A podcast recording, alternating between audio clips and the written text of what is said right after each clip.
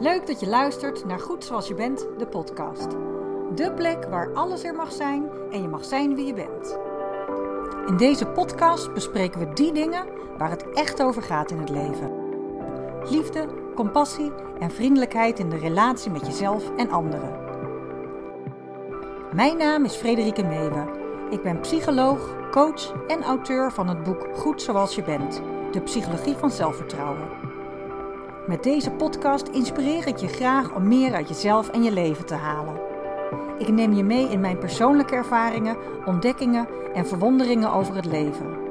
Zowel mijn eigen leven als dat van de vele vrouwen die ik dagelijks in mijn praktijk zie. Ik wens je veel luisterplezier.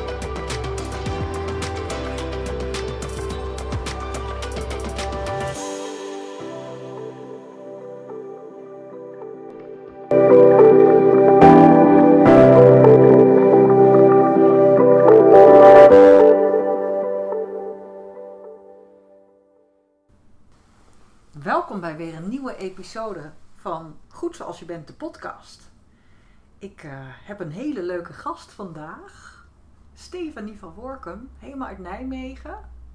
Vanochtend Ja. vroeg vertrokken. Ja. Ja, heel leuk. En eh, Stefanie eh, en ik kennen elkaar eigenlijk al een paar jaar.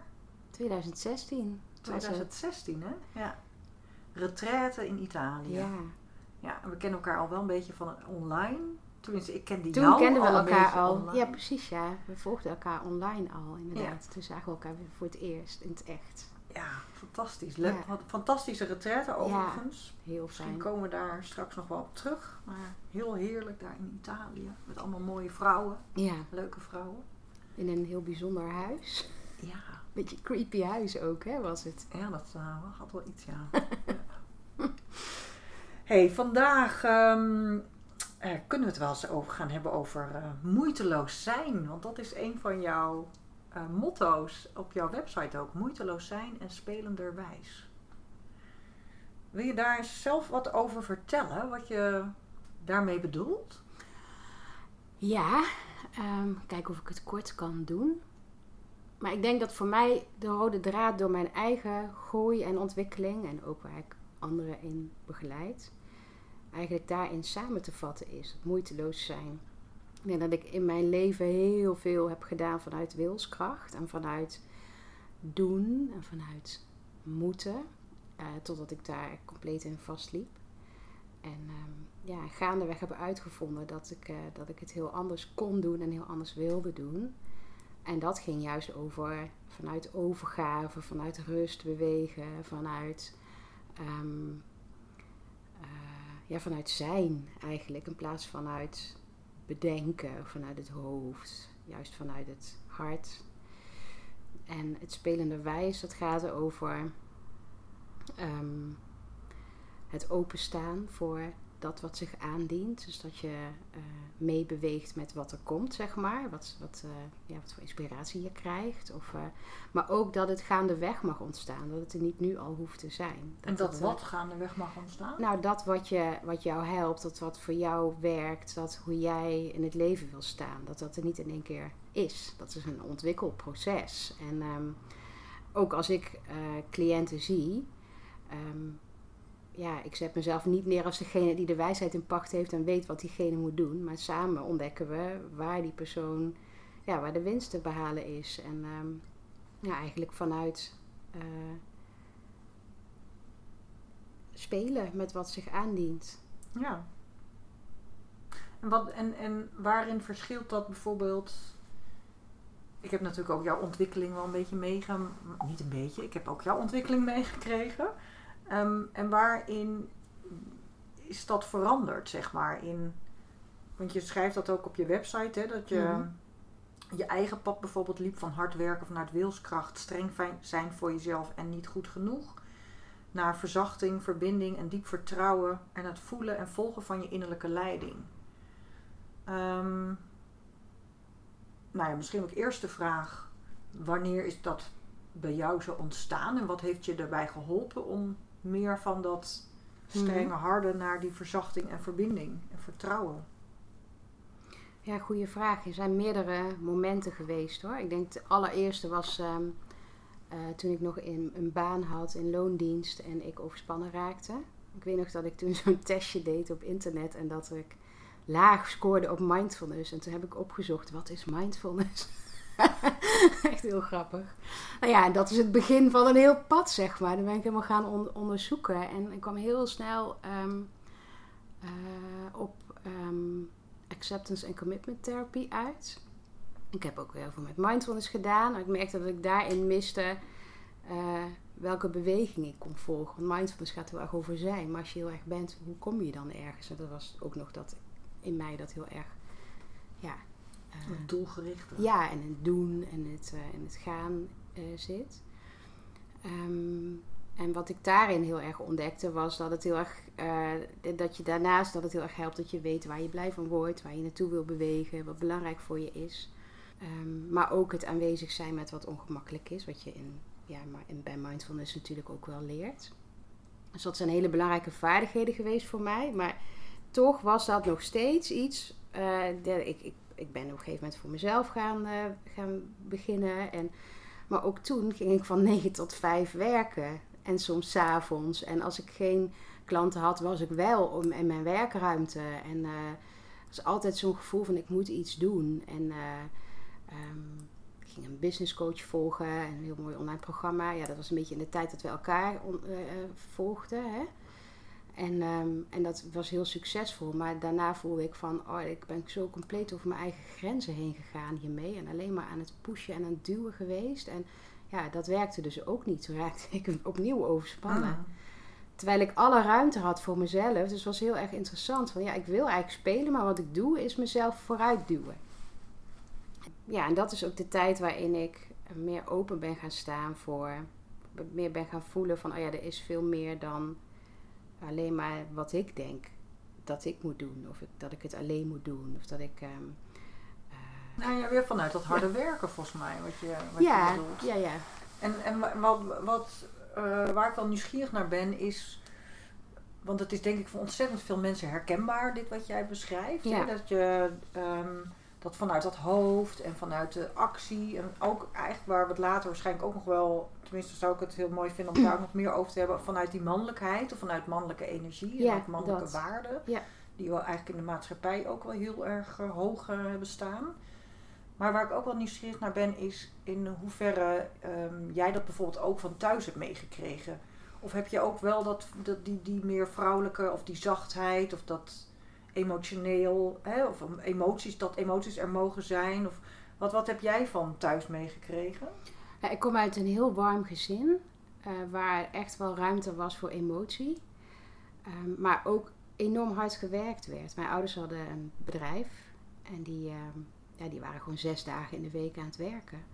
En um, mijn vader, die, toen hij 52 was, kreeg hij een hartinfarct. En toen kon hij ineens niet meer hard werken. En ik heb gezien hoeveel, hoe moeilijk dat voor hem was. Hij moest gewoon half dagen gaan werken.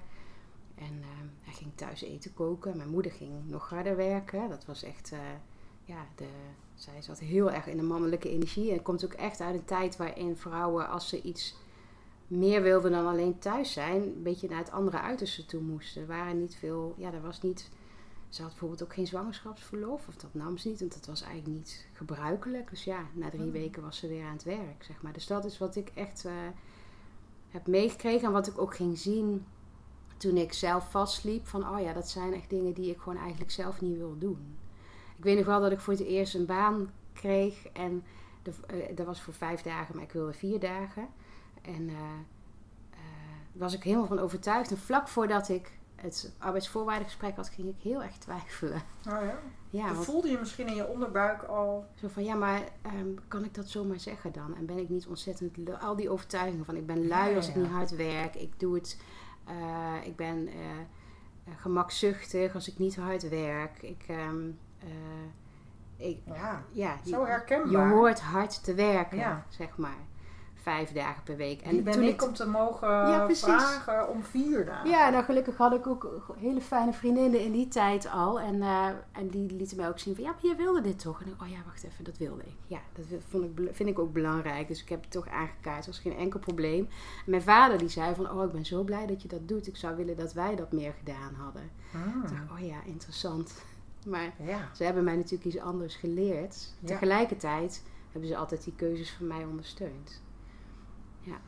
Ja, en dat is wat ik ook al in mijn, eh, in mijn boek beschrijf. Is dat het soms zo moeilijk is om onderscheid te maken tussen wat je ouders zeggen en wat ze je voorleven. Want hè, je vader kan dan zeggen, en gelukkig doet hij dat, deed hij dat wel. Van, ehm, oh ik ben zo blij dat je deze keuze maakt. Maar ergens had jij de overtuiging dat je toch die vijf dagen moest werken. Hè? Ja. Dat is wat je geleerd en Ja. ook wat je gezien had. Ja, en dat, dat, ja, dat is en soms zo'n de, verschil. Soms kunnen ouders zeggen, oh nee, je mag het echt anders doen. Maar ze leven het niet, ze kunnen het niet voorleven. Waardoor je toch die twijfel kan voelen. Ja, en kinderen die kijken, ja, denk ik op meerdere lagen. Die zien ouders iets doen, maar die zien ook de intentie daarachter. Ja. En de worsteling daarachter. Die pikken gewoon veel meer op dan wat je Dan aan wij oppervlakte kan zien. Ja. Ehm, ja, plus dat al die programmering, zoals ik dan ook dat, dat kan noemen, al die, ja, die overtuigingen waarvan, waarvanuit je leeft, die worden op een heel jonge leeftijd al in je systeem gezet. Dus ook als je ouders op een gegeven moment ontdekt hebben van, ja, we doen het, willen het toch wel anders doen eigenlijk, ja, dan is het eigenlijk al een beetje te laat, want het zit er al in. Ja. En ehm, ja, alleen het is dus ook wel weer goed om te realiseren en om, om te vertellen. En dat ondersteun jij, denk ik, of dan ga ik, weet ik wel dat je dat ondersteunt. Dat de overtuigingen die je dus inderdaad eh, in je vroege jeugd, zeg maar, opbouwt. Of eh, die, die, die vinden hun eh, wortels in die vroege jeugd. En Mhm. ik noem dat vaak ook beschermlaagjes. Jij Ja. hebt het over programmering, dat is denk ik hetzelfde. Ja. Dat die wel veranderbaar zijn. Ja. De neuro, we hebben ook hersenen die kunnen veranderen. Dus de hersenen zijn neuroplastisch. Dus dat betekent dat ze nieuwe paadjes kunnen aanmaken. Maar we kunnen ook dus daadwerkelijk, als we daar bewust van worden, daar naar kijken en daar compassie naar toesturen, ehm, Ja. kunnen we dus die overtuigingen die we in ons jeugd hebben opgebouwd en die programmering die we hebben opgebouwd, kunnen we veranderen. Ja, sterker nog, dat is wat mij betreft, of zoals ik, zoals ik er naar kijk, ook echt het doel van het, ja, ik noem het altijd schaduwwerk, of naar binnen kijken, kijken naar de dingen die je doet die niet voor je werken en waar je ehm, ja, vanuit automatische patronen handelt, zeg maar. Op het moment dat je dat, e- ja, dat, dat, er is altijd een moment in je leven dat je dat doet, dat je er niet van bewust bent en dan speelt het zich af, zeg maar. Maar op het moment dat je het gaat zien, verandert het al. En vaak is er nog daarvoor iets nodig dat mensen inderdaad, hè, ofwel een burn-out krijgen, of ongelukkig zijn in een relatie, Ja. of zichzelf voorbij lopen. Ja, of patronen die zich steeds herhalen, die niet eens heel heftig hoeven zijn. Of dat je, eh, maar, maar waarbij je merkt van, oh ja, ik, ik, ik heb steeds ditzelfde, diezelfde soort situatie. Of er zijn altijd mensen die ehm, eh, boven mij gaan staan of zo, waardoor ik me klein voel. Ja, En dat kan, dat kan je interpreteren als ik heb weinig zelfvertrouwen, maar je kunt het ook zien als iets dat, ehm, ja, dat, dat ik heb een jij... bepaald overlevingsmechanisme Ja, of programmering. ja, Wat ehm, ja, heel lang heel helpend is geweest en misschien ook wel noodzakelijk is geweest. ja. Maar Ja, dan ja, op een gegeven moment in die volwassen leven, niet in meer. het volwassen leven niet meer werkt. En, ehm, nou ja, en wat ik, wat, ik, wat ik nu weet, is, of nu begrijp, of nu zie, is dat dat ook iets is wat zich in je veld, eh, wat in je veld zit, in je energieveld en in, zelfs in je DNA. Dus die ervaring, of ook, ook sowieso, heel, ja, dat weet jij natuurlijk ook, generationeel eh, wordt er ontzettend veel doorgegeven aan patronen. Dus ehm, hoe goed je ouders ook eh, aan de buitenkant iets anders laten zien. Dat wat ze met zich meedragen, geven ze ook door aan jou. Ehm, ja, en dat, dat, gaat in je dat zit in je cellen. En, en ehm, dat, eh, hoe zeg je dat? Dat eh, manifesteert zich vervolgens in de wereld om jou heen. Dus Wat de wereld, je? Kan je dat uitleggen? ja, nou je zou het kunnen zien als hoe het leven door je. En ik, ik werk heel veel met energiewerk. En daar gebruik ik heel vaak de metafoor van de filmprojector. Hoe het leven door je heen leeft. Dus je zou jouw. ehm, eh, je hebt, als je een filmprojector hebt, heb je een film die je afspeelt. En die film, dat is ehm, je DNA. Je DNA, wat, wat, wat daarin zichtbaar of wat daarin, dat heeft heel veel verschillende aspecten in zich. Ook heel veel van wat we nog niet weten, hè, wat on, onbekend is. Maar het lijkt erop dat daar gewoon ook superveel informatie in zit vanuit vorige levens, dingen die je mee hebt gemaakt, dingen die je voor jezelf, eh, die in je, in je uh, dus trauma's die je zelf misschien onderdrukt hebt. Of, en dat kunnen hele kleine dingetjes zijn, het hoeft niet per se iets heel groots te zijn. Uh, de inzichten die je gehad hebt, die veranderen je, je, de opmaak van je DNA, dus de volgorde daarvan, die is heel veranderlijk. En um, nou ja, je kunt het stel dat dat DNA een beetje een B-film is, die wat nu in die projector zit, dan heb je dus um, ja, een, een soort ja, laffe versie van hoe je leven eruit zou kunnen zien, zeg maar. Nou, die hebt dus de film, dan heb je de, um, het licht dat schijnt op, uh, op de film. Uh, en dat is je bewustzijn. Dus uh, hoe, hoe, meer licht erop schijnt, hoe, hoe helderder die film geprojecteerd wordt. En dan heb je ook nog de lens van de filmprojector. En dat zou je, uh, zijn je chakra's. En je chakra's, dat zijn energievelden of zijn energie, belangrijke energieknooppunten in je, in je lichaam of in je energieveld. Die jou verbinden met het grote veld om ons heen. En die vertalen eigenlijk alle informatie die in het grote veld zit naar ons lichaam. En die verbinden dat dan weer met je hormonale en met je zenuwstelsel. Heel ingewikkeld verhaal. Maar die, die hebben een. Um, ja, daar zit een programmering in die samenhangt met ervaringen die je hebt gehad in je jeugd. Dus bijvoorbeeld het eerste chakra wordt gevormd in de baarmoeder al. Als je moeder, in de, terwijl, jij, terwijl ze zwanger was van jou, heel erg veel angst had, dan vind jij, kan jij het ook daardoor moeilijk vinden om je veilig te voelen in de wereld. Als je ouders heel veel ruzie hadden in uh, ja, de periode dat je tweede chakra zich ontwikkelt, dan hadden ze ook wanneer je nog super jong bent. Um, en dan krijg je dat niet eens bewust mee, maar dat kan zich wel daarin uh, zetten, waardoor je uh, het moeilijk vindt om ja, echt te vertrouwen op andere mensen of je makkelijk te binden met, verbinden met anderen, of waardoor je heel erg veel behoefte hebt aan verbinding met iemand. Maar goed, dat is dus de lens waardoor je naar de wereld kijkt. En um, tegelijkertijd projecteert hij ook datgene om jou heen, wat jou helpt om te gaan zien waar jij nog kan groeien. Dus dat en, en als je het dan weer vertaalt naar hoe je um, hoe het leven dan door je heen leeft, is dat eigenlijk alles wat gebeurt in je leven jou helpt om te groeien en jou helpt om te zien waar je nog kan groeien. En op het moment dat je ziet waar je kan groeien, verandert er dus al iets in je. Als je daar bewust van bent. Ja, precies. Dus dat bewustzijn, als het licht dat erop schijnt, en dan gaat dat DNA veranderen. En dan op een gegeven moment heb je gewoon een blockbuster in die filmprojecten zitten. En ja, gaat je leven er heel anders uitzien. En dat is echt het proces van bewust worden, maar ook het werk aan je, ja, je energie. Ik kan zeggen, want de bewustwording is inderdaad stap 1, want zonder bewustwording ben je nergens. Ja. Hè? Als dat licht niet aangaat, ja, en dat is echt, dat mag je, moet je niet onderschatten hoe enorm belangrijk dat is. Het kan eigenlijk, ja, je kunt eigenlijk niet zonder bewust Nee, ik zeg zijn. dat ook heel vaak inderdaad in coachtrajecten als mensen, uh, mensen vragen vaak om een hoe. Hoe dan? Hoe doe je dat dan? Hè? Meer, ja. meer van jezelf houden of minder Ja. streng zijn. Hoe, hoe. Heel vaak kom je op de hoe. En dan kom ik toch altijd weer terug bij die bewustwording. Van ja, stap 1 is echt bewustwording. Dat is het aller, aller, allerbelangrijkste. Ja. Zonder die bewustwording ben je nergens. Kan je niks. Ja. Ja. Ehm, maar dat, dat is soms voor nog wel een beetje, dat kan soms een beetje vaag voelen Ja. voor mensen. Of het nog steeds niet echt een hoe. Ja, en mensen, en, en het is ook van ja, maar dan ga ik naar iets toe waar ik eigenlijk niet heen wil. Dan wil ik liever omheen bewegen.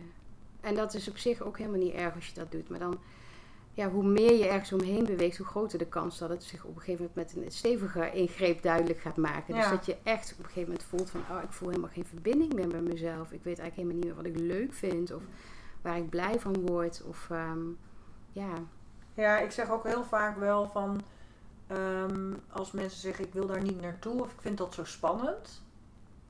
Dus die bewustwording en daarmee ook het toelaten bijvoorbeeld van emotie of het voelen van emotie.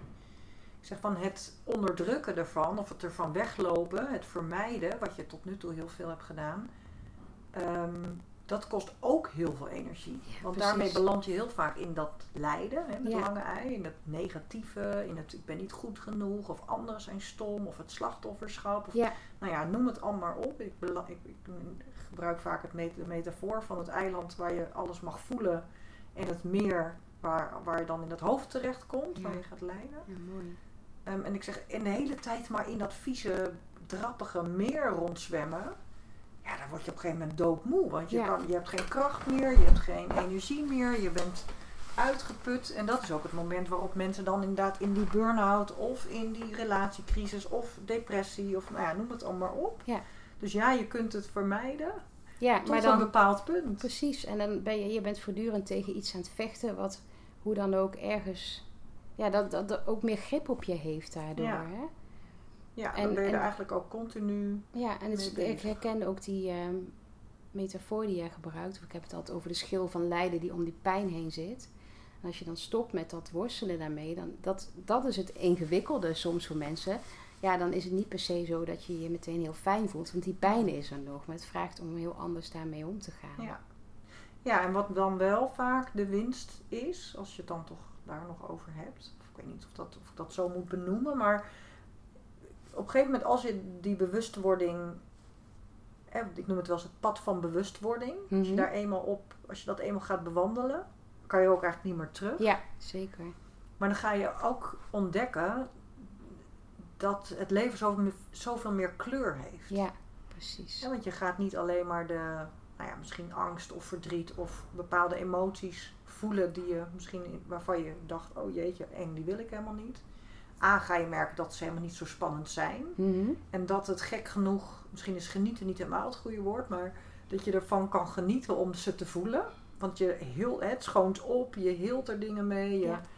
ja, soms kan ik verdrietig zijn en huilen, maar dan voelt het toch fijn Ja, om in dat verdriet te zijn. Dan heb ik niet zoiets, ik moet hieruit weg. ja, En dan wil ik niet zeggen dat ik nou zo graag verdrietig ben, maar ja, dat kunnen zijn in dat verdriet. ja, en het ook dat wanneer je er naartoe gaat, dat je dat dus blijkbaar ook heel goed kan dragen. En Ja, dat is wat we precies. heel maar vaak dat geeft denken. dus ook inderdaad een kracht. Ja, Dat bedoel ik met op het moment dat je dat pad van bewustwording bewandelt, dan heeft dat ook een aantal voordelen. Want je ontdekt dus dat het allemaal niet zo dramatisch is als je dacht. Je Ja. merkt dat je het kan dragen en Ja. dat geeft heel veel kracht. En nog iets is dat je ook de, de euforie, de liefde, de, hè, de echte de emotie of de, de ervaringen die je normaal gesproken ook een beetje dempt als je alles dempt. Want je kan niet zeggen ik demp het een en het Ja. ander niet. Die ga je ineens ook. En dat bedoel Ja. ik ook met meer kleur in je leven. Ja, Dus de schakeringen zijn veel groter. Ja, want als je al het negatieve wil uitbannen, ban je ook het positieve uit. Want je weet van tevoren niet. eh, ja, soms heeft iets wat niet fijn voelt en een rechtstreekse links, link met iets wat heel fijn voelt. Iets wat op de korte termijn heel, heel ongemakkelijk kan voelen. Eh, weet ik veel, als je bindingsangst hebt en je denkt, ja, ik ga die relaties maar uit de weg en dat voelt op de korte termijn heel fijn. Ehm, ja, op de lange termijn ga je dat missen. Dus die twee dingen horen bij elkaar. Ja. Zo simpel werkt het niet, hè? En als je dan gaat leren om, om hè, die bindingsangst aan te gaan, dan kan het in- heel erg ongemakkelijk en benauwd voelen. Heel want dan ga je misschien toch die relatie en dan vind je dat heel. Ja, en dan kan alles in je roepen van, ah, ik ben precies het verkeerde aan het doen, maar dat is dus precies Ja. goed. Ja. En als je daar dan zeg maar. Ja, als je dat dan kunt toelaten en dat ongemak durft te doorstaan, dan kan je, dan dan kan je dus daarna dus ook die echte liefde gaan ervaren. ja. Nou ja, wat ik ook heel, heel, precies dat. Ehm, en je gaat ook bijvoorbeeld ervaren dat, en dat gaat misschien ook weer over dat meer moeiteloze, dat wanneer als je een emotie gewoon laat uitleven of zijn gang laat gaan, dat die ook vanzelf weer vertrekt. En dat jij daar niks aan hoeft te doen. Juist het idee dat je er iets aan moet doen, maakt dat ze- dat die ja, in stand gehouden wordt eigenlijk, of nog heftiger wordt. En ehm, ja, dat dingen zich ook vanzelf oplossen. En dat je niet per se hard hoeft te werken daarvoor. Mhm. Nou ja, sterker nog, dat harde werken zit hem eigenlijk in een Onderdrukken. onderdrukken of dat duwen van die deksel op die pot. Ja, want stel je voor dat, wat ik dan, als ik dan zo terugkijk naar mezelf in die, die, die tijd dat ik vastliep in mijn werk, of dat ik voor mezelf begonnen was en toch hard bleef werken, was ik eigenlijk gewoon hartstikke bang dat ik het niet zou aankunnen, of dat ik hartstikke door de mand zou vallen, om maar eens eventjes het imposter syndroom nog even aan te halen. Of dat ik, ehm, ehm, ja, dat, ja, vooral dat, ja, dat iedereen erachter zou komen dat ik eigenlijk maar wat deed. Dus ja, laat ik dan maar heel hard werken. Ja, verdoezel je dat. Ja. En nog een papiertje halen. En, Ja. ja, ik weet ook dat ik heel erg op de wip zat om te kiezen voor, voor mezelf beginnen en niet. En dan een vriendin van mij zei van wat, wat, ehm, wat is de reden dat je het niet zou doen? Ja, ik ben bang dat het mislukt. En toen wist ik van, oh wacht even, dat is nooit een goede reden. Dus nou ga ik gewoon. Heel mooi. En, Ja. en speelde dat ook weer een beetje op toen je een paar jaar geleden na de reguliere coachopleidingen, zeg maar, en bepaalde methodieken, wat meer ook dat spirituele pad opging. En ook een healingopleiding bent gaan volgen. Mhm. Want dat heeft ook wel een tijd, volgens mij, geduurd voordat je daar echt mee naar buiten durfde te komen. Er Ja. zat volgens mij heel veel angst ook op. Ja, zeker. Ehm, ja, ik ben eigenlijk, ik, ik ben wetenschappelijk opgevoed, opgegroeid. Universitaire studie, alles wat bewezen is, dat is goed. En het is ook echt in mijn studietijd dat ik de verbinding die ik in mijn jeugd voelde, en mijn puberteit ook, dat ik die compleet dichtgegooid heb en alles vanuit het hoofd ging doen eigenlijk. Want wat voor verbinding voelde je toen? Ja, ik heb eigenlijk altijd wel gevoeld dat het. eh, ik was heel erg bezig met, met etherische olie en met kruiden en meditatie en ook eh, hypnose. Ik had allemaal van die cassettebandjes met hypnose sessies. En eh, het is heel Toen interessant. je in puber was al? Ja, Wauw. ja. En ehm, Hoe kwam je daar dan aan? ja, ik had een vriendin ook. Die, we deden ook tarot eh, lezingen bij elkaar. En, die, en samen gingen we dan naar zo'n spiritueel winkeltje. Maar dit is wel interessant, hè? Want in die tijd had je nog helemaal geen internet. Nee, het was helemaal niet dat precies. je beïnvloedbaar Nee, de was. cassettebandjes met Ja, hypnose sessies Maar en wie zo. had dat dan? Lag dat bij jullie in huis? Dat ook niet, denk Nee, ik? nee, ook niet. Nee, dat was echt mijn ding. En ik weet nog dat mijn opa dan, die, had, die was ziek. En dan ging ik allemaal kruiden. Want ja, ik kreeg allemaal medicijnen. Ik dacht, ja, maar je kunt toch eigenlijk beter natuurlijke dingen gebruiken. Dus ik ging allemaal hè? kruiden voor hem bij elkaar Dus dat zoeken. was gewoon al, dat was een weten. Ja, al in jou Ja, zat. en als heel jong kind weet ik nog dat ik altijd in de tuin bezig was om bloemetjes te plukken. En daar drankjes van maakte en mengseltjes en zo. Dat zijn echt de mooiste herinneringen van. En dat leken hele lange zomerdagen. Maar dat, was, ja, dat vond ik echt heerlijk om te doen. En toen kwam het wetenschappelijke om de hoek kijken. En toen kwam er een soort van overtuiging van... ehm, en ik zag ook mensen ehm, zich verliezen in die New Age wereld. Ah, ja. Dus ze- en hun...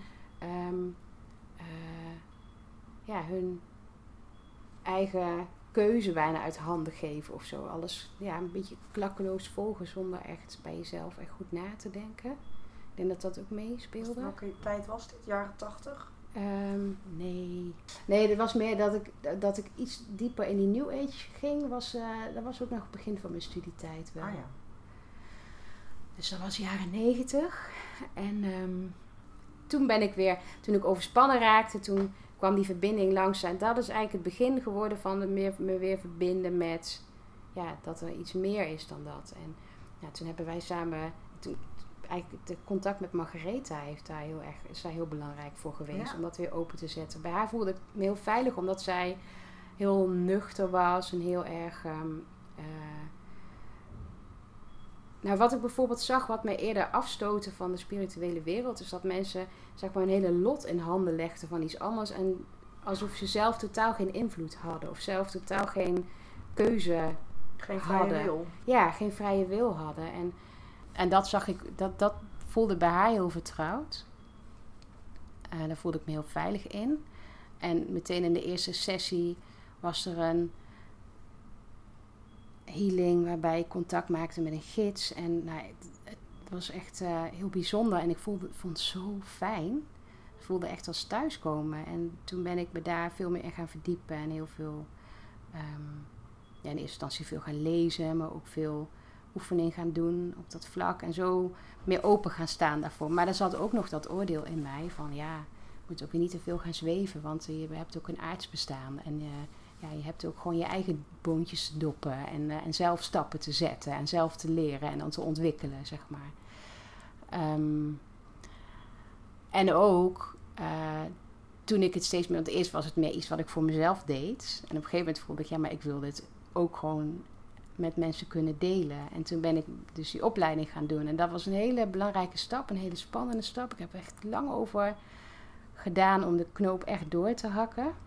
Wat, er kwam echt zo'n hele, hele, hele diepe angst in mij op van het oordeel van de wereld als ik dat ging doen. Maar is dat denk je ook de brandstapelangst? Ja, dat denk ik zeker. Ja, die ken ik ook wel, ja. Ja? Ja, ja.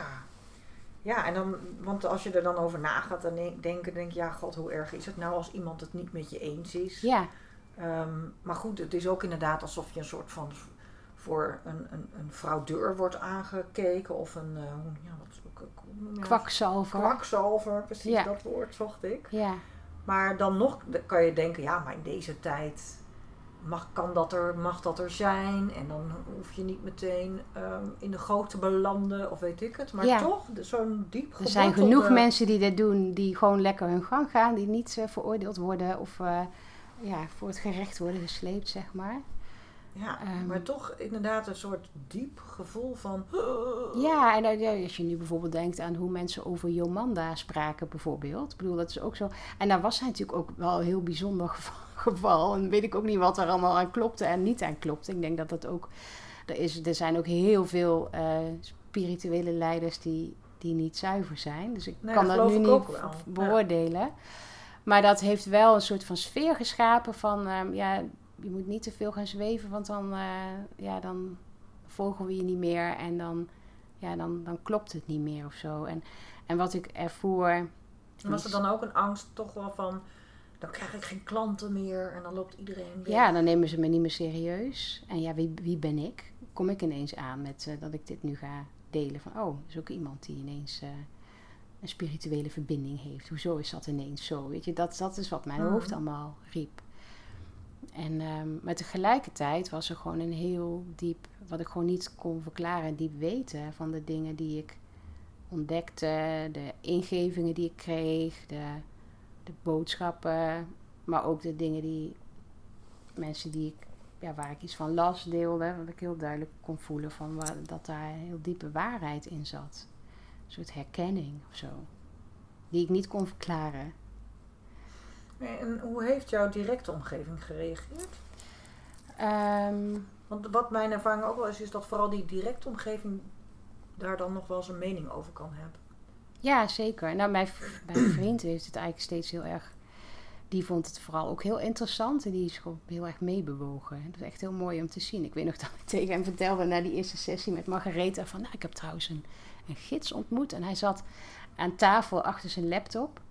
En, uh, Wie, Marcel of die? Marcel. ja, misschien die gids ook wel. En, hij, uh, en ik zag ze heel langzaam zo zijn hoofd verschijnen, zo achter die laptop met en ik, maar ik wist ook dat ik toen, want dat is ook heel vaak, ik vertelde het ook heel erg, maar straks vindt hij het heel raar. En dat is ook een energie die mensen oppikken natuurlijk. Maar hij vond het vooral, hij vond het interessant en hij zag wat, hoe het mij juist hielp. Hij zag wat het mij bracht. En daar heeft hij altijd oog voor gehad, zeg maar. Dus hij heeft dat nooit veroordeeld. Um, ik weet wel dat een vriend van mij ooit een keer uh, zei, toen ik met de opleiding begon die ik nu heb gedaan, de Neo-Shamanic uh, opleiding. Um, ja, gaat het allemaal wel goed met je? Ben je wel... Uh, dat is wat mensen dan gaan denken. Ja, en ja, ik, ik, kan het niet, ik kan je niet meer volgen. En um, ja, ook dat, ik, dat hij bang was dat ik een beetje in een secte terecht was gekomen. En, en dat vond ik echt super heftig dat hij dat zei. En het was ook op het moment dat ik zelf heel kwetsbaar was. Ik had de allereerste. Mijn ouders zijn uh, kort op elkaar overleden, om die er maar even in te gooien. Dat was, een, dat was ongeveer een jaar daarvoor. En daarna had ik een hele periode ja, af, bezig geweest met alles te regelen wat er te regelen viel, maar ook vooral mezelf weer een beetje gaan voelen. Na zo'n uh, ja, mega verandering of zo die er in mijn leven was. Een verlies dat te dragen was. Of, en dat was eigenlijk de allereerste keer dat ik weer naar een feestje ging. Want daarvoor had ik me daar steeds te kwetsbaar voor gevoeld. En uh, niet lang daarvoor had ik een blog geschreven waarin ik dus deelde over mijn proces. En dat ik me heel erg verbonden voelde met... met uh, ja, en ook heel erg gedragen heb gevoeld. En dat er veel meer was dan alleen maar ja, dat wat we kunnen zien en waarnemen. En, en hoe ik daar dan de verbinding mee had gelegd. En ja, dat dat gewoon ja, heel erg in, mijn, in mij was ontwikkeld en was veranderd in de afgelopen jaren. En vooral dat jaar dat mijn ouders overleden. En, ehm, nou ja, en toen was ongeveer mijn eerste ja, connectie op dat feestje was die vriend die dat zei. Ik dacht, oh man, het voelde heel erg heftig. En, en had je hem toen ook een paar jaar niet gesproken? Ik heb hem dat jaar bijna niet gesproken, inderdaad. Dus hij wist wel dat jouw ouders waren overleden? Ja, hij was ook op de begrafenis. En ook, um, uh, we hebben ook, ja, maar daarna was het eigenlijk... Maar dat is ook, ik was ook in mijn schuld. Dus ik heb, dat is niet iets per se... Maar dat voelde heel gek van, oké, de eerste keer dat je elkaar weer ziet. Ja, waarschijnlijk had hij dat gewoon ook helemaal niet zo beseft. Nou ja, en dat maakt ook niet uit, want ik realiseerde me de dag daarna van, oh ja, dit is gewoon precies waar ik zelf bang voor ben. En uh, dit is dan wat er gebeurt. Dus ik voelde me heel naar en heel erg um, afgewezen. En dat kwam allemaal tegelijk naar boven. En daarna zag ik eigenlijk vrij snel van, oh ja, maar dit is natuurlijk ook logisch dat het gebeurt. Want ja, dit is wat ik min of meer verwachtte dat er zou gebeuren, dat mensen er iets van vonden. Ja. En, en dan uh, mag je dus ook gaan ervaren dat je dat dus overleeft. Ja. En het brengt je misschien nog wel weer dichter bij de vraag van... klopt het dan ook wel dat ik Precies. inderdaad dit pad Nou ja, en ik zag het ook als een teken van... oh, blijkbaar um, heb ik het zelf ook nog niet helemaal omarmd. Vind ik er zelf ook nog iets van. En, uh, en dat is aan de ene kant... Uh, dat, dat is waar ik daarna ook best heel erg mee bezig ben geweest... om dat helemaal te omarmen in mezelf. En is het echt wat ik wil? En dat is inderdaad wat jij ook hebt zien gebeuren. Van ik heb echt heel erg voor gekozen om dit pas te gaan delen op het moment dat ik me daar heel stevig in voelde. En ook voelde van ja, ik sta hier zelf helemaal achter. En, en aan de ene kant is dat een groeiproces. En aan de andere kant zie ik het ook als een soort van belangrijke verbinding die ik wil blijven houden met ja, checken van klopt het nog wel en ben ik niet uh, te ver weg aan het zweven. En um, ja, dus wel met beide benen op de grond, maar soms ook heerlijk met de, het hoofd in de wolken. Ja, en nu zei je net iets over die opleiding. En um, ik had dat inderdaad ook gezien. Neo-Shamanic Energy Medicine. Ja, en nu ben je dan Neo-Shamanic Healer. Ja man, klinkt ziek, Wat houdt dat dan precies in? Nou ja, het Neo-Shamanic zit hem in dat we gebruiken shamanistische technieken. Um, ik zal mezelf nooit een shamaan noemen, want dat is een jaren, jaren, jarenlange opleiding. Ik zie mezelf als een. Ja, en Neo, Neo gaat over dat een westerse healer shamanistische technieken toepast. Oh ja. Um, en dat shamanistische zit hem in nou ja, werken in het energieveld. Dat we heel erg werken met. Um, uh, en daar komt heel, weer heel mooi bij bij elkaar, van waar we het over hadden, van dat je al die laagjes om jezelf heen opbouwt, zeg maar. Dat zijn, ja, zoals het vanuit het shamanisme wordt dat gezien als afgescheiden zielstukjes. Of hè, het innerlijke kind dat zich afgescheiden heeft. Heel mooi om die parallellen ook te zien. Het zijn zulke oude, ja. zulke oude wijsheid is dat. Ja, maar dat is wel grappig, want ik had laatst ook met iemand een uh, gesprek over wat we leren op school. Hè? Want ook bijvoorbeeld in het kader van die wetenschap, niet-wetenschap. Um, dat wat we leren, alle kennis die we verzameld hebben, ook in het onderwijs en in, in studieboeken, dat is natuurlijk ergens komt dat vandaan. Ja. Dus op het moment dat je dan westerse, oosterse, weet ik wat allemaal um, wijsheden onderzoekt, of als je daar kennis mee maakt, dan kom je allemaal uh, parallellen tegen. Precies. Ja. Omdat ik zo dat ja. Het is ook heel mooi hoe dat dan, um, want als je kijkt naar um, shamanisme, dat is op, in verschillende delen van de wereld is dat ontstaan, terwijl daar toen geen verbinding tussen was. Dus dan, en dat, daar kom je weer op weer de natuurkundige uh, filosofie, dat, filosofie niet, de natuurkundige wetenschap, dat, dat we onderdeel, maken, onderdeel uitmaken van een groter veld. En dus op verschillende momenten tegelijkertijd uh, dezelfde informatie binnen kan komen. Ja. Maar goed, neo-shamanic. En, ja. en wat doe je dan precies als neo-shamanic healer? Ik werk in het energieveld van, degene, van mijn cliënt. En zoek daar de verstoringen op die er zijn. Die, die uh, en dat doe je door? Ik denk dat de mensen die luisteren gewoon heel... Ik ben heel nieuwsgierig, maar ik denk dat heel veel mensen ook heel nieuwsgierig zijn. Door, door mij zelf af te stemmen op dat veld. En, en dat is eigenlijk... Heeft dat... Uh, dus... Um, ik ga in meditatie, dan stem ik me af op die persoon, dan krijg ik beelden of informatie door. Bij mij is het heel veel het weten vooral wat doorkomt, maar ook wel beelden die ik krijg van waar verstoringen zitten bij mensen. Of soms komen er beelden op die ik zelf niet echt kan plaatsen, maar die dan wel in verbinding met iemand dan wel ineens duidelijk worden of gaandeweg durende de sessie. En dan als diegene er is, dan eigenlijk hebben we eerst altijd een gesprek over wat speelt er. En um, ja, dat gaat ook over het bewustzijn ontwikkelen rondom wat er gaande is. En dan, uh, het is altijd een combinatie van coaching en healing in mijn geval. Uh, want je, ik vind het heel belangrijk dat mensen zelf, dat mijn cliënten zelf ook, uh, ja. Regie? Ja, regie hebben. En ja, uiteindelijk, als je, je, je kunt iemand healen, zoals dat dan heet. Hè? Ehm, maar als je dan zelf vervolgens niks doet en niet de processen ingaat, niet kijkt naar waar heb jij patronen die jou niet helpen. Je dan, kan bij wijze van spreken hè, iemand een maagband geven of vet wegzuigen. Maar als je daarna weer uh, naar de, de, elke dag bij de McDonald's gaat eten, dan uh, ja, dat. heeft dat natuurlijk geen zin. Dus ja. het is wel belangrijk dat er hè, een combinatie is van... Uh, ja. ja, dat dus. En, um, ja, en, in het, in het, en dan als we de, de, de gesprek hebben gehad, dan ga ik, dan gaat, ga ik een healing. Het gaat iemand liggen op het bed en dan ga ik werken in het energieveld. En dan uh, is het daarna helemaal over. Nee. yes. en, dan, ja, en dan zijn het heel veel verschillende dingen die je kan doen. Dus je gaat sowieso heel. En het gaat allemaal over liefde, universele liefdesenergie doorgeven, het veld in. We hebben in ons energieveld allerlei verstoringen die komen door gedachtenvormen die we hebben, door de ontmoetingen die we hebben met anderen, dingen die we in ons opzuigen ziektes die we hebben, dingen die we gegeten hebben die niet zo goed voor ons waren, of van alles en nog wat. Uh, dat is met het oppervlakkige deel wat, wat al heel erg helpt als je dat schoonmaakt. Nou, de chakras zijn vaak verstoord en dat is jouw verbinding met het veld. Ook jouw, um, uh, de plek waar jij energie in je opneemt. Dus als daar verstoring is, dan ja, kan, ben je gewoon moe.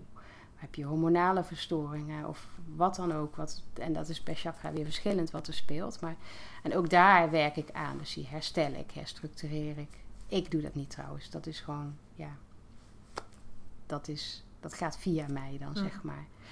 En dat werkt allemaal met intentie. Dus de kracht van intentie is mega groot. Dus op het moment dat jij de intentie hebt dat dat. Dus ook nu, hè, um, als je.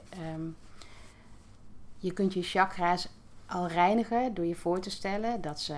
ze hebben een konische vorm. Uh, en ze draaien in de meest ideale vorm met de klok mee. Dus als je bijvoorbeeld je duim op je buik zet en je draait dan je hand, dat is met de klok mee, zeg maar. Dus die kant draaien ze op. En als je dan voorstelt dat de, het uiteinde van die konische vorm 15 centimeter is. Wat is een konische vorm? Ja, kegel. Dat, een kegel. Ja, ja dat. Ja. ja. Ja, ik dacht me ineens wat een kegel. kegel. Ja, precies. Ja. Het uiteinde van die kegel 15 centimeter is. En je hebt hem aan de voorkant en de achterkant. In tweede, derde, vierde, vijfde, zesde chakra. De eerste en de tweede hebben alleen de boven- en de onderkant. Um, maar goed, dus dat je, die, dat je je voorstelt van oké, hij heeft die vorm.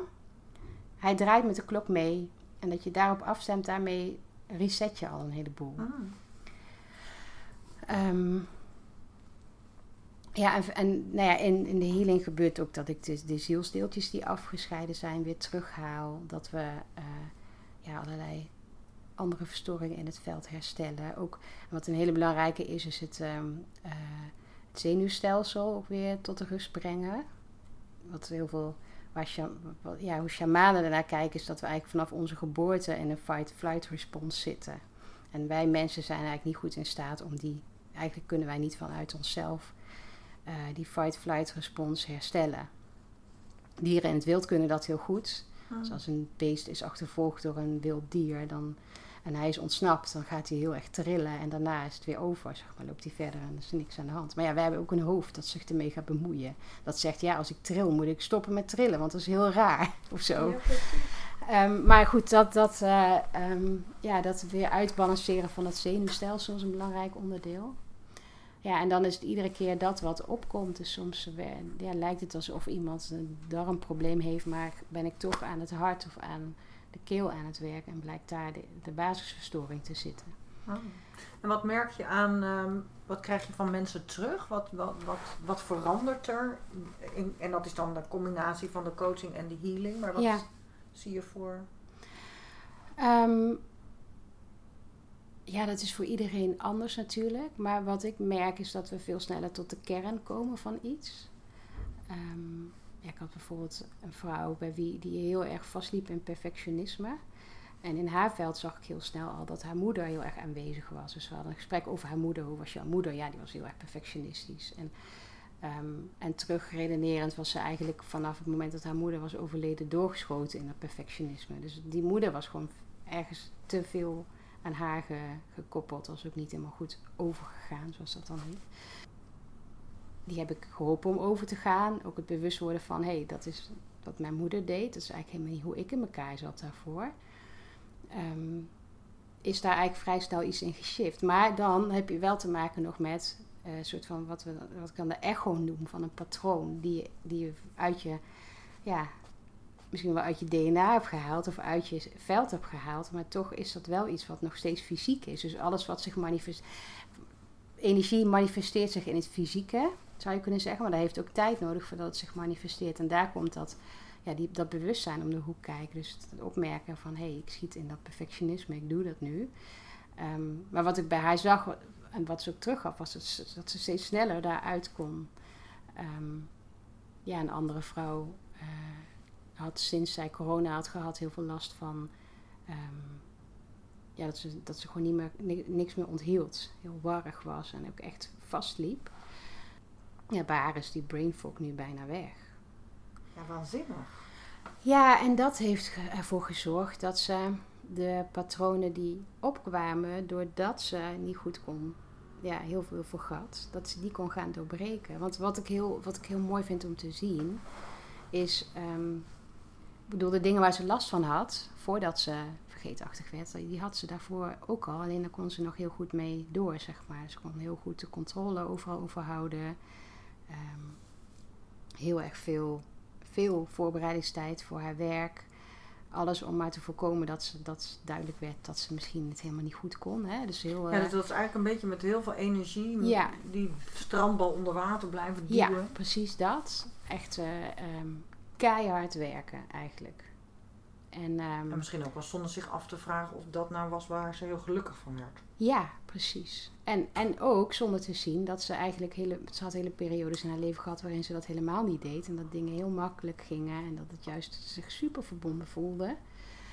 Um, en dat was ze eigenlijk een beetje vergeten. En toen liep ze vast doordat ze ziek werd en ze kon niks meer onthouden. En in één keer kwam die onzekerheid als een ja, keihard, zo, als een bal onder water, uh, die je onder water houdt, naar boven geschoten. En ja, dat kon ze niet oplossen. En dat is zo heel mooi om te zien ook, want dat is het moment waarop je mag gaan kijken van ja, maar wat voor patroon zit daar dan onder? Ja. Of wat, wat uh, ja. Dan, dan is zo'n, uh, datgene wat zich ja, fysiek voordoet, helpt jou dan vervolgens om de groei door te maken die eigenlijk nodig is. En dat is eigenlijk ook vergelijkbaar met een, wat als mensen een burn-out krijgen. Ja, precies. Ja, het was sowieso vergelijkbaar. Ja, dus dan ja, letterlijk van dat wat je deed werkt niet meer. Dus je mag iets anders gaan doen. Ja. En je mag ook op iets anders gaan vertrouwen. Bij haar speelde ontzettend mee dat ze... Zij had een hele periode gehad waarin ze juist super spiritueel was en van alles manifesteerde. Zij was onvruchtbaar verklaard en ze heeft door te visualiseren hoe ze het zelf vertelt, in ieder geval um, uh, steeds gevisualiseerd. Ik ben wel, ik ga dat alles gezond was en weer goed, goed zou komen, zeg maar. En uiteindelijk heeft ze een second opinion aangevraagd en bleek er niks meer aan de hand te zijn in haar buik, terwijl er eerder van alles zat. En die, die, die kennis had ze dus allemaal, maar dat ze compleet verloren. En, en het is zo mooi om dat naar boven te halen ook. Want het is, ja, weet je, in wezen zit alles al in ons en weten we al zo ontzettend veel. Um, maar zijn we daar gewoon de verbinding mee kwijtgeraakt? En het is niet altijd zo dat je dat in dit leven al ervaren hebt, maar ja, het is er wel. Ja, dus wat jij zegt is eigenlijk heel veel is op energetisch niveau of kan er misgaan, zeg maar. Of kunnen blokkades ontstaan en die kun je dus ook energetisch weer helen, zeg maar. Mm -hmm.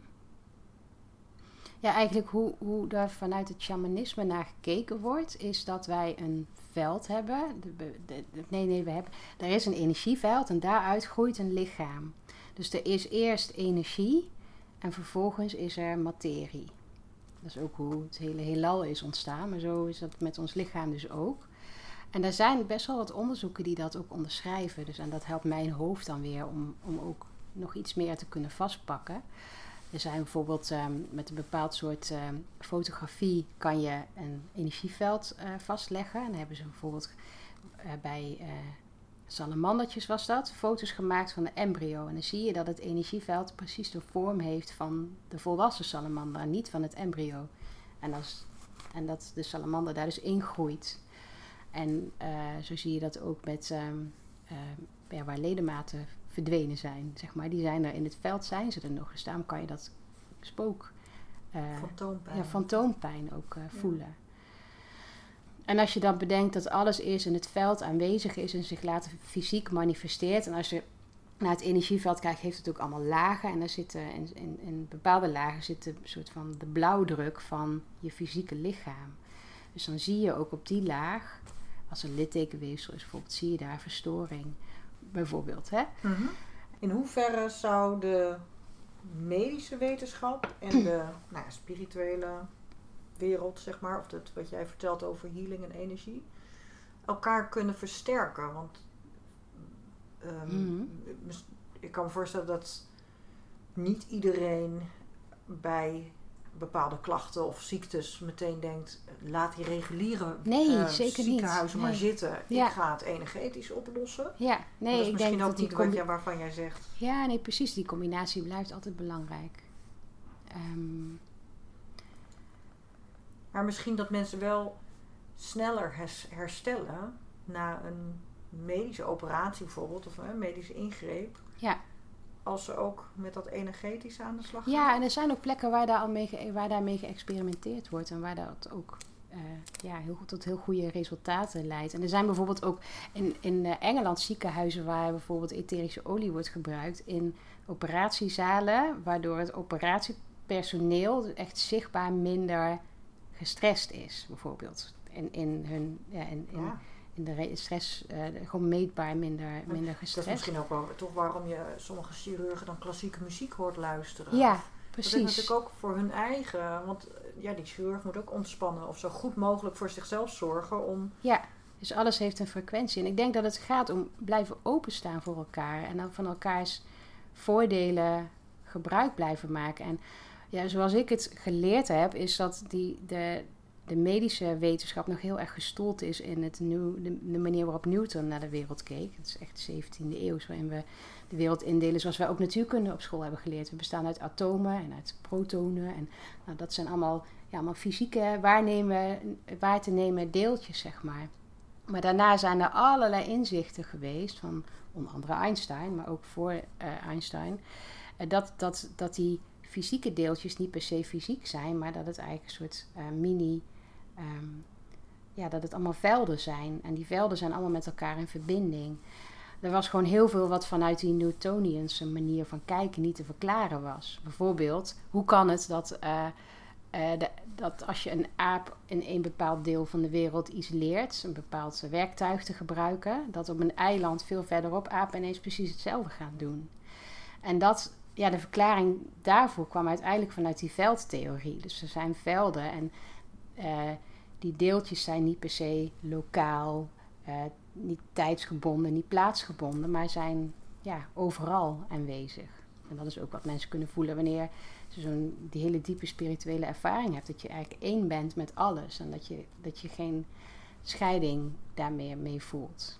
Wat maakt nu, want het, als je dit allemaal zo vertelt, hè, dan ehm, merk ik aan mezelf dat er verschillende dingen gebeuren. Enerzijds denk ik, ja, klopt, en, en wat heerlijk. En als ik dan intap bij, of aan dat veld denk, of aan, aan momenten denk dat ik dan zelf ook in zo'n heerlijk, eh, of in dat veld eh, zit, Ja, dan denk ik, ja, dat willen we toch allemaal. ja, En dan gaat het ook tegelijk door me heen. Dan hoor ik stemmetjes van mensen uit mijn omgeving, bij wijze van spreken, die ik dan geïnternaliseerd heb. Of mijn eigen criticus of, of andere aanklager.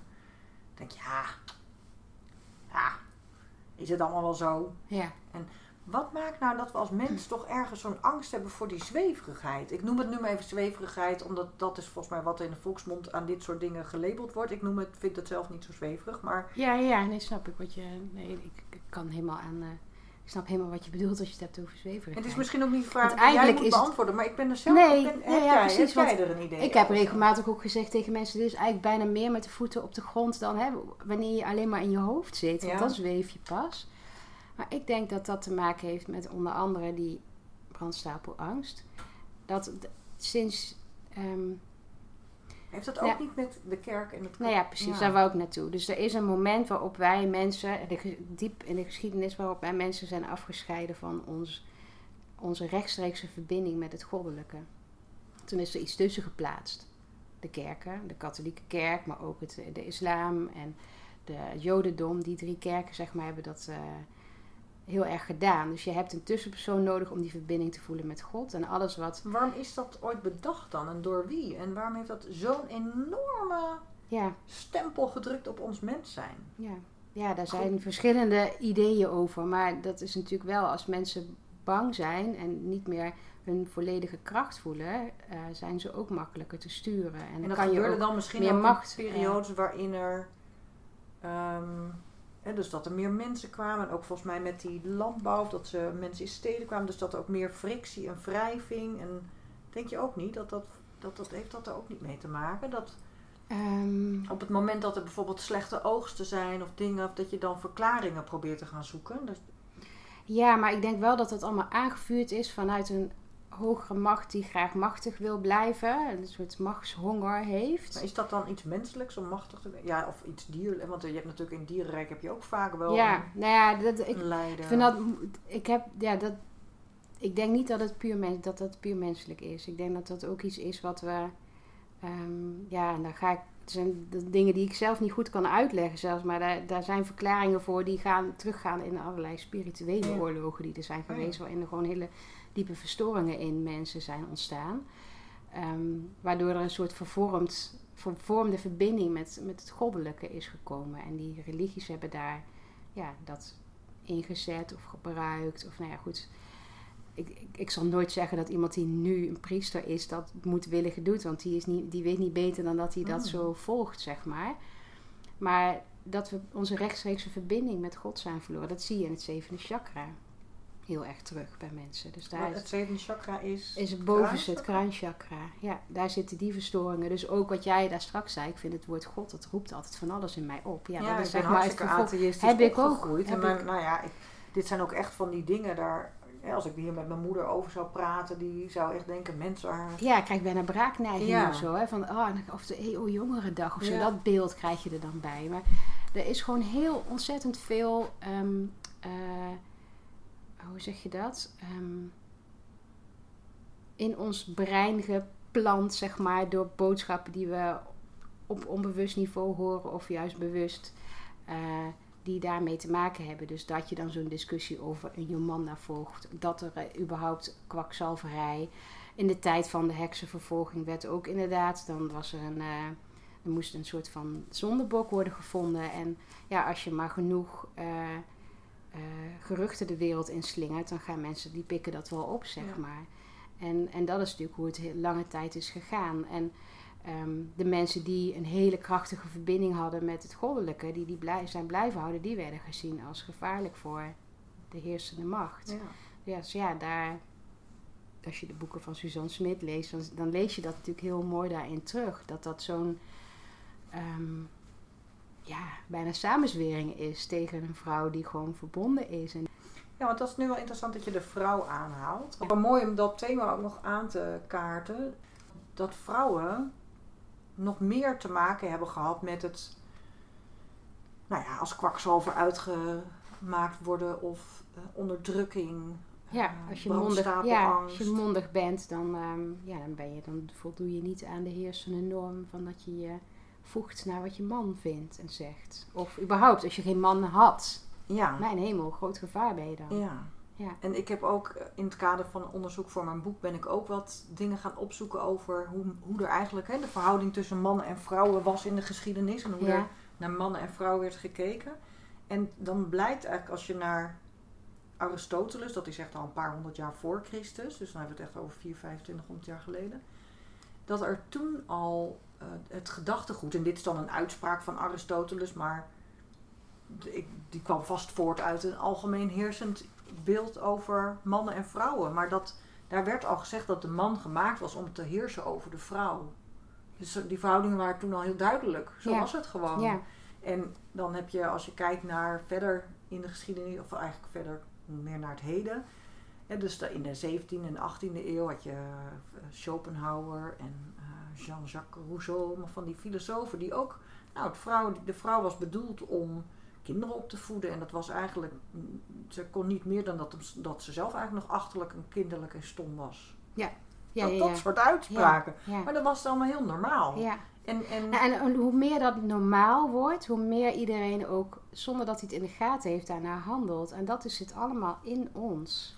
Ja, en ik waar ik dus wel nieuwsgierig, of tenminste wat mij altijd heel, erg bezighoudt. En ik ben misschien ook al opgevoed in een gezin waar mijn moeder was behoorlijk, eh, die zat er bij de rode vrouwen. Ja, en mijn moeder noemde zich ook feminist. Ja, Ja. precies. Dus die, die was al een voorvechter van die Ja, gelijkheid. mooi. Wat mij dus wel heel erg intrigeert is of wij vrouwen het ook normaal vonden, omdat we niet beter wisten, of dat we bang waren en dus niet goed durfden, dat we ergens wel al lang wisten dat dit natuurlijk niet normaal was, maar dat je daar niet voor op kon komen, dat je dan inderdaad op die brandstapel belandde, of, Ja. of zelfs uit eh, gestoten werd door andere vrouwen. Ja. Dat, die vrouwen onderling waren natuurlijk ook niet al te lief. Ja, dus dat je dan ja en dat werd ook gecreëerd van in die spreken tijd. voor- bo- beelden vormen. Dat je dan Ja. Opstond als vrouw. Of dat je eh, misschien zelfs wel in de, het begin van de 20e eeuw, hè, dus 19 nog wat. Mhm. Dat je dan je uitsprak of dat je dan iets vond. En dat je dan zo'n groepje vrouwen hun ja- tasjes en jasjes ziet pakken. En gewoon Ja. zich om ziet draaien en weg ziet lopen. Zo van, jij hoort er niet meer bij. Ja, Nou, dat, dat soort beelden. ja. Ehm, dus ik denk ergens dat we als vrouw best wel door hadden van ja, hier klopt iets niet, dit is Mhm. niet oké. Maar dat we dat er te veel. Een soort van machteloosheid ook. Maar dat zie je natuurlijk ook als je de Heks van Limbricht leest. Hoe zo'n proces is gegaan. Ja, weet je, je bent met eigenlijk... duimschroeverijen nou. Ja, en, en dan, je wordt tot het uiterste gedreven om te bekennen. En als je niet bekent, dan gaan ze gewoon door. En ja, we gooien je in het water. Als je zinkt, dan ben je, ben je een heks. Nee, als je blijft drijven, ben je een heks. Als je zinkt niet, maar ja, dan ben je er ook niet meer. Nee. Dus ja, dat, Dus dat is een überhaupt je kans. wint. Nee, geen, geen enkel recht op verdediging of iets. Ja, dat is echt heel bizar hoe dat is gegaan. Maar goed, er zijn ook weer tijden geweest, want we hebben het dan over de mannelijke eh, overheersing, eh, die niet in onze geschiedenisboeken staan, eh, waar er juist vrouwelijke overheersing is geweest. En dat was ook niet helemaal, dat ging ook niet helemaal lekker.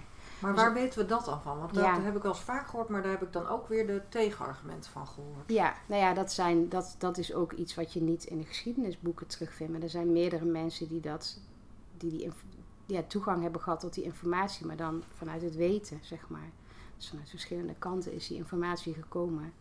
En ik kan dat ook niet staven. En hoe maar zag het er dan uit? Was dat dan heel naar voor mannen? Of was dat meer gelijkheid? nee, dat, dat, dat, daarin werd een man juist meer onderdrukt. Inderdaad. En ehm, dat is, de, ja. Maar hoe dat dan precies uitziet, weet ik ook niet. Maar dat, ehm, uiteindelijk is het de bedoeling dat er natuurlijk een evenwicht komt tussen die Ja. twee. En dat is waar wij nu heel erg in zitten. Ehm, dus het is, er wordt namelijk wel eens gezegd van ja, nu wordt het de tijd voor dat de vrouwelijke energie juist meer de bovenhand gaat krijgen. Maar uiteindelijk is het belangrijk dat het een soort van balans is tussen die twee. Ja, en ik geloof ook wel, dat komt nu ook in me op. Want in dit soort discussies of dit soort gesprekken kun je ook wel snel belanden in. Oh, wat hebben wij het als vrouw toch moeilijk? Ja. En wat zijn we zielig? En, Slachtofferrol. Ja. ja. ja, en ook een soort van afzetten tegen de man. Hè? Alsof wij eh, ehm, nou ja, beter verdienen. ja. Maar ik denk ook echt in deze, zeker in deze huidige tijd, dat, dat het voor mannen ook niet altijd even makkelijk is. Nee. En ik denk dat wij als vrouw op een heel andere manier onze macht uiten. En dus dat een man ook last kan hebben, zeg maar, van die vrouwelijke kracht. Ja. En dat we soms ook af en toe echt wel onaardig kunnen zijn. ja, Of dat we daarin ook kunnen straffen zijn. door op een heel andere manier onze mannen straffen. Nou ja, en in die hele feministische periode gingen vrouwen juist het mannelijke een beetje overnemen, zeg maar. Terwijl er is iets wat, waar, ehm, dus vanuit, als ik dan eh, geëmancipeerd ben, dan moet ik doen zoals een man doet, eigenlijk. En uiteindelijk zit het hem in de balans tussen die twee. Dus is het, is het ook een. ehm, eh, en daardoor ontstaat de verbinding volgens mij. En wanneer je precies hetzelfde doet als wat je om je heen ziet dat er gebeurt. En er overheen gaat lopen of gaat. eh, ja, Mhm. ik weet niet hoe dat nou goed of- Ja, ehm, ehm, ja, ontstaat er ook niet een hele fijne connectie. Nee. En wat er nu ook weer bij me opkomt, is dat zowel voor die man als voor die vrouw om die balans te vinden, de sleutel volgens mij erin zit dat je leert om weer bij connectie met jezelf te maken. Ja. En die twee energieën in jezelf balanceert daarin. Dat is ook mijn moeiteloos zijn verhaal heel erg. Ik was heel erg vanuit mannelijke energie mijn werk aan doen. En, ehm, en dat gaat over, en dat is, dat, is, dat is niet verkeerd, zeg maar. Alleen voor mij was, uh, was daar geen balans. Dus uh, dat gaat over actie en doen en in beweging komen en jezelf laten zien. En het vrouwelijke, de vrouwelijke energie gaat meer over vertrouwen, ontvangen, uh, zijn. zijn, precies. En vanuit daar ontstaat creativiteit en creatiekracht. En dat is wat ik iedere keer heb ervaren. Als ik dan stopte en mezelf de ruimte gaf, ontstond er superveel. Maar wat ik nog eigenlijk ook nog bedoel is dat je dat uh, veel gedoe, conflicten, ruzies, noem het allemaal op. Volgens mij ook heel erg ontstaan doordat we van onszelf verwijderd zijn geraakt. Mm -hmm. En de bezig zijn met de ander. Mm -hmm. En bezig zijn met hoe het hoort. En dat om weer in verbinding met de ander te komen, of dat nou je partner is of, of andere mensen, dat je eerst weer die verbinding met jezelf. En, en dus dan hebben we het over die patronen, dan hebben we het over die innerlijke criticus, Ja. dan hebben we het over de zelfcompassie. Dat zijn dan allemaal weer die onderwerpen om uiteindelijk weer. Het voelen. ja, Het, hè, in plaats van dat je projecteert op je partner dat jij je, je niet fijn voelt vandaag. Ga het gewoon eens even zitten met wat je voelt. ja, Dan mag het er nemen zijn. daarvoor. Ja, Ik noem dat heel vaak ook verantwoordelijkheid nemen. ja, Voor je ja. eigen en voor je eigen gevoel. ja, Oké, de ander maakt je boos, hè? Ja, maar hij doet dit en daardoor word ik boos. ja, Oké, maar jij wordt boos. ja. Dus ga jij maar eens verantwoordelijkheid nemen voor jouw Ja, en niet, boosheid. niet En bedoel iedereen ik- zou op die manier reageren zoals jij reageert. Dus wat maakt dan dat jij zo reageert? En wat Ja. zit daar dan? En, en dat gaat ook over, dat, dat is ook weer wat je, de lens waardoor je naar iets kijkt. Ja. Dus de, en wat daar een vervormingen in zit. En die laten jou zien wat jij te leren hebt en waarin je kan groeien. Ja, en ik wil die, die verantwoordelijkheid nog even nuanceren. Want wat ik ermee bedoel is dat je jezelf de toestemming geeft Precies. om te gaan voelen. Ja. Oh, wacht eens even, ik word geraakt. Ja. En die geraaktheid uit zich in ja, boosheid. dat je het meer gaat, dat own it eigenlijk. Hè? Ja. Dat je het meer gaat toe-eigenen. En in plaats van dat ik die boosheid nu op de ander projecteer en ga uiten, want die is de oorzaak van mijn boosheid, ga Ja. ik mezelf toestemming geven en daarmee verantwoordelijkheid nemen. Ja. Oké, ik ben boos. Nou, voel dat maar. Ja. En ga dan ook, nadat je het gevoeld hebt, wat je daar straks ook zo mooi zei, hè, als je een emotie toelaat, dan, nou, dan zakt die ook weer weg. Ja. Dan krijgt die ruimte om, je, om jou los te laten. Ah ja, en dan kan ik het weer vanuit door die misschien wel een andere lens bekijken en Ja. zien van, oh ja, goed, goed, hij doet misschien wel iets wat mij boos maakt, maar die boosheid is van mij. Ja, ik dat heb wil niet misschien zeggen ergens... dat je daarna niks ermee... En dat kan nog steeds zijn dat je je partner aanspreekt van... Goh joh, ik vond het niet zo leuk dat je dit deed of zij. Ja, maar dan ben je niet aan het schreeuwen. Precies. Ja, en boosheid, als je die dan noemt, dat is eigenlijk, gaat altijd over dat je ergens, dat er ergens een, over een grens van jou is gegaan. Maar die heb jij dus laten overschrijden. Dus waar heb ik mijn grens niet aangegeven? Ja. En want ja, en dan, boosheid is natuurlijk ook een emotie waar heel veel taboe op zit. Dus ergens is het ook heel mooi als je die kan uiten. Maar dan wel op een verbonden manier, ja. In plaats van dat je het op iemand uitspuugt. En ja, Ja.